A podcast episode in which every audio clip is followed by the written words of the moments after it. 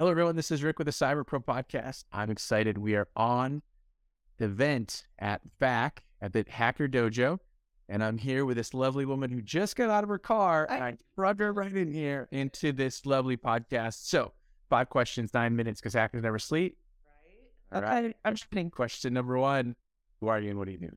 Um, so hi, I'm Heather Hall. I am a demand and delivery manager uh, for a company called Optiv. We are a full service end to end cybersecurity company. That's all we do is cyber and everything cyber. So um, I work on the threat team um, and I help manage the sales wave to doing scoping with clients and making sure that everything that they need is really getting performed by our full service uh, application security, network security, the whole gamut of things. That's amazing. So, question number two: Why do you love being in cybersecurity and in, in, in the delivery space thing? Oh my goodness! So I've been in cyber for like 15 years, IT for 26. Don't any of you ever try to do the math on that?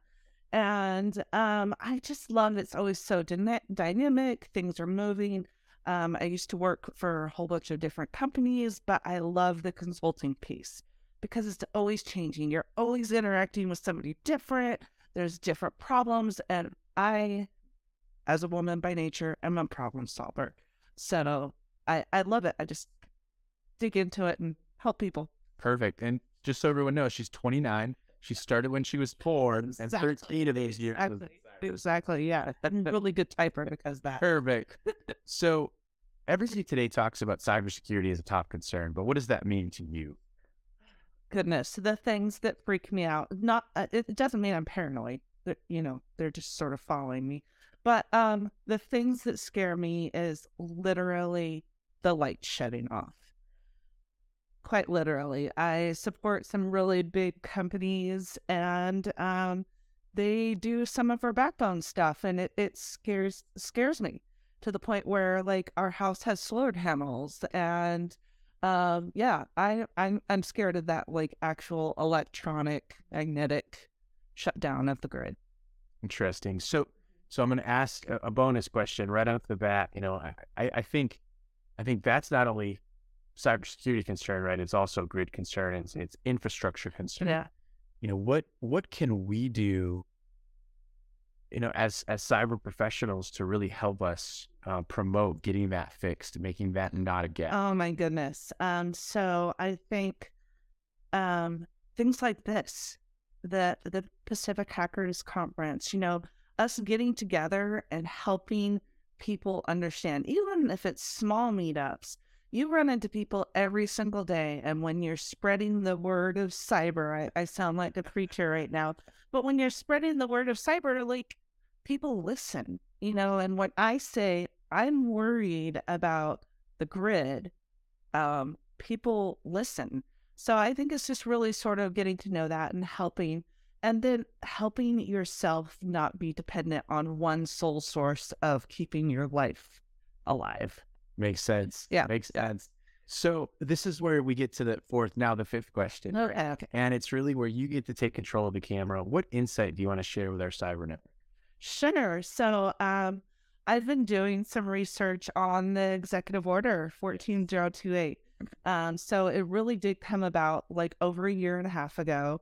And the White House just hammered everyone on September 28th of this year about how they have like 60, 90 days to do the inventories of all their supply chain stuff, SBOMs, uh, software build materials, and SDLC and zero trust and all of these things.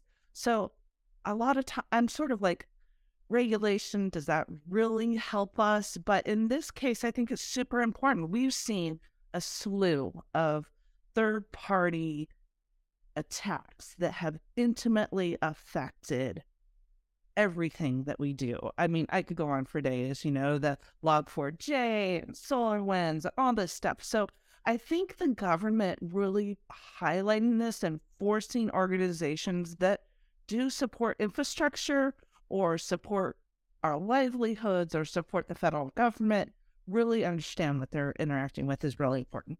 Okay. And obviously, you guys work for Yeah, Optiv does this. And um, so funny. Um, it was literally like last month, we had three or four different major companies come to us and say, um, we need application security like right now, Rick. Right now. Um, I need 300 apps done by the end of the year. And in, in literally two or three weeks, we'd have huge companies come to us and say this. And I'm like, hey, boss, there's something going on. He's like, everything ebbs and flows. So I started doing research. And here it is this order, executive order came out, and just companies are panicking because they realize that they're not going to be able to get to do business with the federal government. And if you do business with the federal government, if you FedRAMP, you are required to abide by this. That's really good information for our viewers and for the world as we know it. Uh, final question, Sure. fun question for you. Okay. What's your favorite piece of retro technology that makes you smile? Oh my God. So I legit have one of the very first iPods.